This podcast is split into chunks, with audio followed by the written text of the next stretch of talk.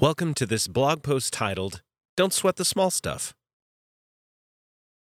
The late author and motivational speaker Richard Carlson first penned the words, Don't sweat the small stuff.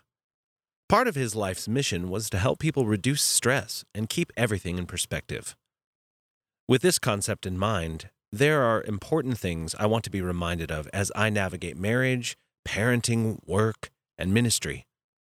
They are simple actions that anyone can implement to live a more intentional life and focus on what matters most.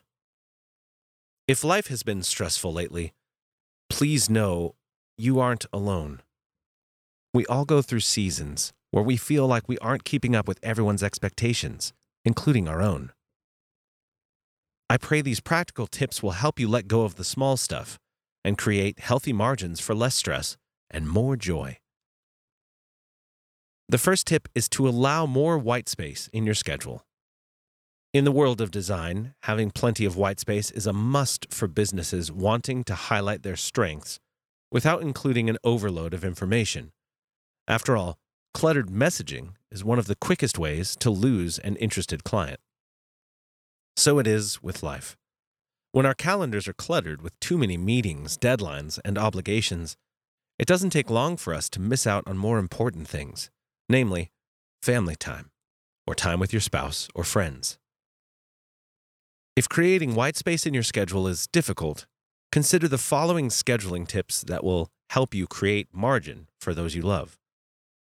First, be willing to set your agenda aside for your spouse and kids. As you know, children grow up far too quickly, and there are priceless moments we can never get back. Always make your family a priority and be willing to set your agenda aside when you know your presence is needed. This might include sporting events, concerts, school programs, or date nights. Whatever the occasion, you won't regret putting your family first. Secondly, give yourself an extra 10 minutes. If you're constantly feeling rushed or pressed for time, try giving yourself an extra 10 minutes for all appointments and activities.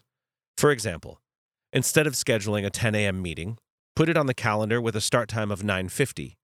You'll be surprised at what a difference 10 minutes can make for your mental health and sense of peace. Another way to create more white space is to avoid answering every text or phone call right away. Most of us live by our cell phones, checking them incessantly and never turning them off. However, it's healthy to set personal boundaries in this area. In most cases, people can wait for you to respond.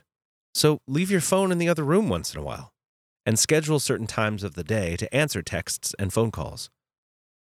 More importantly, schedule time for serving others. One of my favorite stress busters is to get my mind off myself and think about serving others.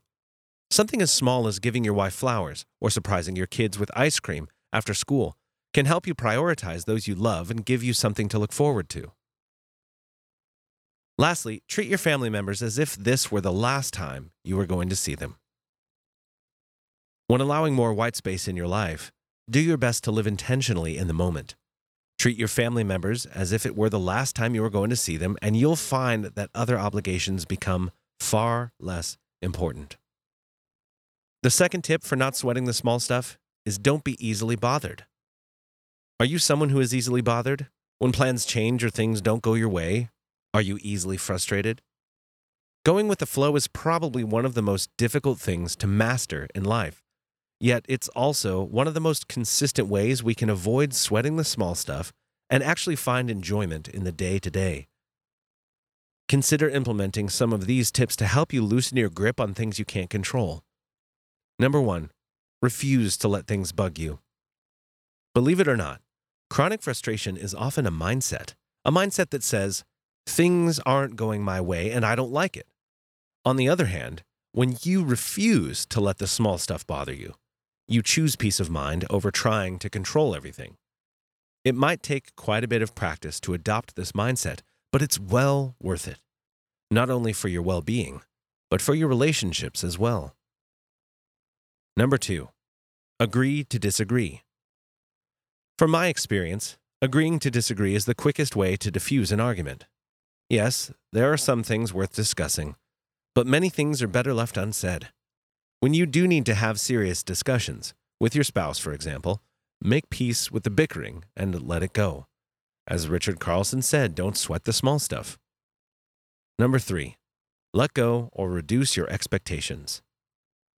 Letting go of our expectations doesn't mean we can never have expectations. Instead, it means we hold on to them lightly, realizing that life is unpredictable and we need to remain flexible. As the Bible says, we can make our plans, but the Lord determines our steps. NLT.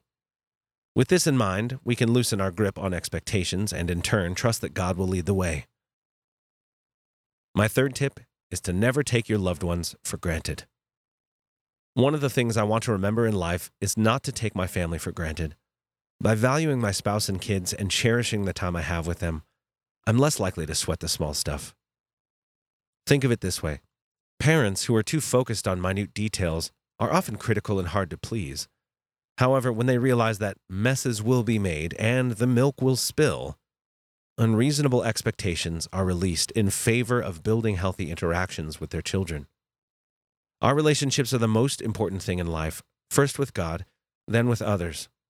When we avoid taking our loved ones for granted, our perspectives change from every disruption is a crisis to I'll take life as it comes. So try to see people in your life as the most valuable treasure you've ever been given and be amazed at the transformation that takes place. In fact, here are a few practical ways to be more intentional with those you love. Listen more than you speak and love more than you judge. Appreciate every age and stage. Show appreciation instead of criticism. When speaking, speak softly, gently, and kindly. Imagine someone else is in the room watching you. When Richard Carlson wrote the book Don't Sweat the Small Stuff, he encouraged his readers to keep things in perspective and reduce stress as much as possible. I believe this is good advice for all of us as we allow more white space in our schedules let go of the small things that bother us, and avoid taking our loved ones for granted. Now, here's a simple action step you can take. Decide today that you will stop sweating the small stuff and choose one of the above tips to put into action. By the way, I enjoy reading your views and receiving your feedback. Your views also help to encourage other readers on the blog, so please do share in the comments section.